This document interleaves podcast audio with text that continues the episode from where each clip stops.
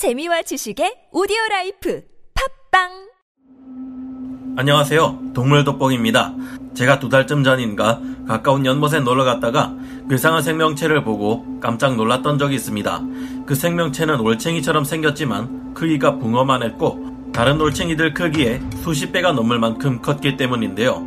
순간 그게 바로 무서운 살모사까지 잡아먹는 황소개구리의 올챙이라는 것을 직감할 수 있었습니다. 몇 해 전만 해도 황소개구리가 우리나라 하천의 생태계를 모조리 파괴시킨다고 난리였던 적이 있었는데요. 지금도 황소개구리가 완전히 없어지진 않았지만 왜인지 어느샌가 더 이상 눈에 잘 띄지 않게 되었습니다. 황소개구리가 우리나라의 생태계를 지키는 토종생물들에게 역습을 당했기 때문이라고 하는데요. 황소개구리가 그동안 우리나라에서 잡아먹었던 생물들은 무엇이 있으며 이 황소개구리를 퇴치하는 데 앞장서고 있는 하천 생태계의 진정한 강자는 무엇들이 있을까요? 지금부터 알아보겠습니다. 전문가는 아니지만 해당 분야의 정보를 조사 정리했습니다. 본의 아니게 틀린 부분이 있을 수 있다는 점 양해해 주시면 감사하겠습니다. 먼저 원래 황소개구리의 정체를 알아보겠습니다.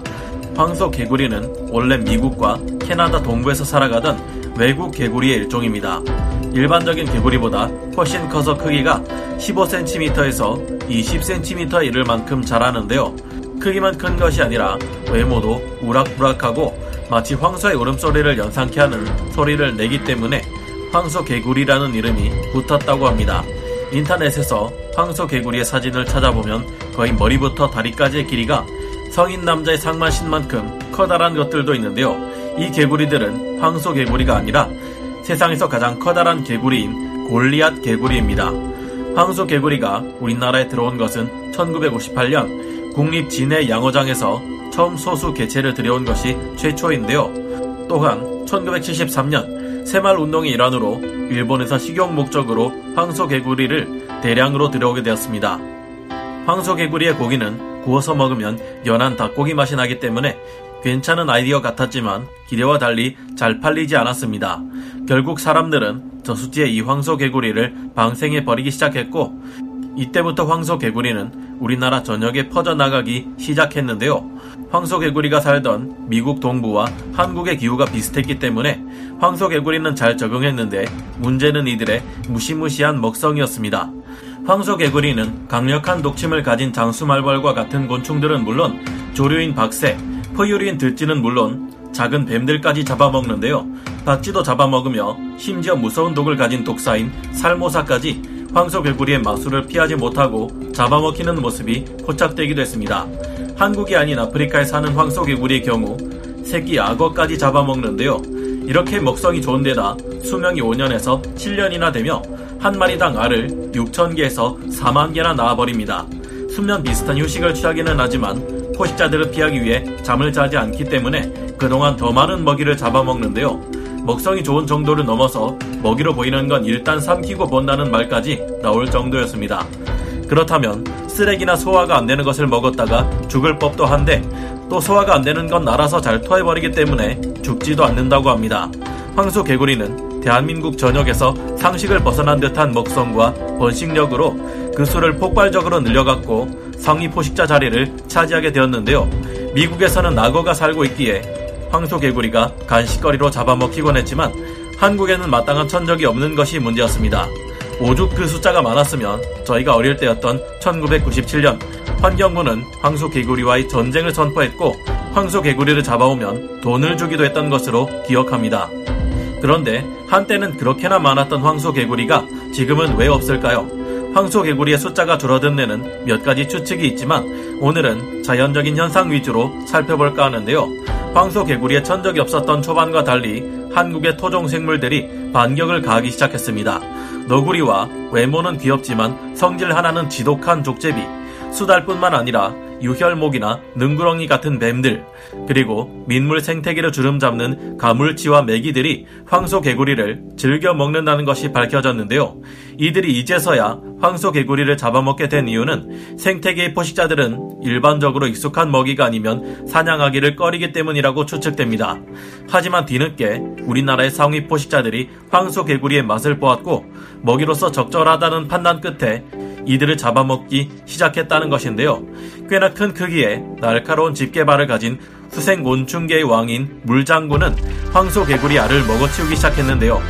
여기에 같은 외래 어종인 큰잎 베스까지 합류해 황소개구리 알을 집어먹는다고 합니다. 황소개구리를 커버하는데 진짜 큰 공을 세운 동물들은 기러기나 고니, 오리와 왜가리 같은 조류들이라고 하는데요. 특히 오리들의 경우 황소개구리 알과 올챙이들을 사정없이 집어삼키며 황소개구리의 씨를 말리는 것으로 알려져 있습니다. 이 때문에 황소개구리로 골치 아파했던 농가에서는 대규모 오리 농법을 통해 황소개구리 퇴치 작전을 벌이기도 했는데요. 왜가리의 경우는 하천 생태계의 실질적인 지배자로 불리는 만큼 황소개구리 성체든 알이든 올챙이든 가릴 것 없이 보이는 대로 모조리 삼켜버립니다. 왜가리는 딱딱하고 긴 부리와 큰 덩치를 가지고 있어서 뱀은 물론 성체 토끼나 오리까지 통째로 삼킬 정도이니 황소개구리가 도저히 당해낼 수 없습니다.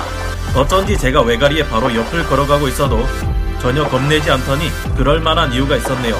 토종생물이라기는 약간 애매하지만 우리 주변에서 자주 보이는 길고양이들도 어렵지 않게 황소개구리를 사냥한다고 합니다.